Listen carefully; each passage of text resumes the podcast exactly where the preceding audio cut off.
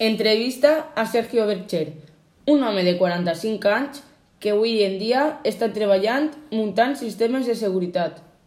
Casat amb Beatriz Asensi i té dos fills, Carlos i Xavi Bercher Asensi. Sergio, des de menut, quin era el teu somni? El meu somni era ser futbolista. El que passa és que és un deport que no he practicat mai, però el meu somni de xicotet era arribar a ser futbolista. Quant de temps has anat a l'escola? A quina? pues vaig cursar la EHB al Col·legi Maria Auxiliadora d'Alxemesí, després vaig fer FP1 i FP2 al Col·legi Lluís Sunyer d'Alcira i dos mòduls de sistemes informàtics en una acadèmia de València. Quin ha sigut el moment més feliç de la teua vida? Pues un, un o dos moments més feliços de la meva vida va ser eh, quan nasqueren els meus fills, Xavi i tu, Carlos. Explica'ns un poc sobre la pantanada de Tous.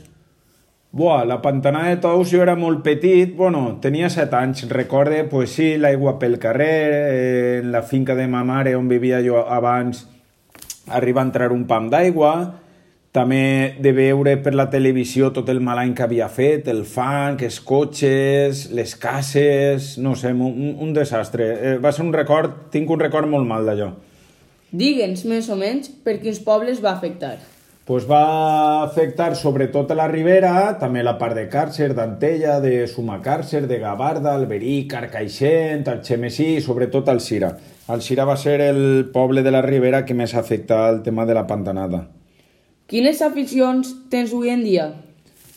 Pues m'agrada viatjar amb la família eh, i practicar esport. Practique running, bueno, correc i també tennis.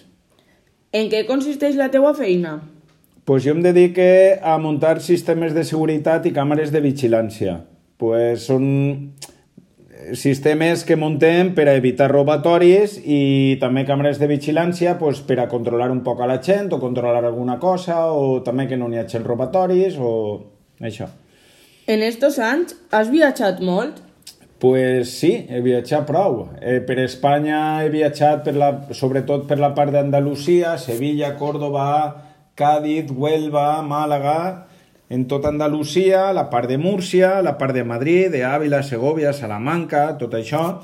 Me falta un poc, a Barcelona també he anat, me falta un poc veure el nord. I fora d'Espanya pues, he anat a Londres, he anat a, a París, he anat a Euro Disney, he anat a Canàries, bueno, és Espanya, però està fora la, de la península. He anat també de creuer pel Mediterrani, per diverses eh, ciutats europees. Sergio, què et pareix això del toc de queda?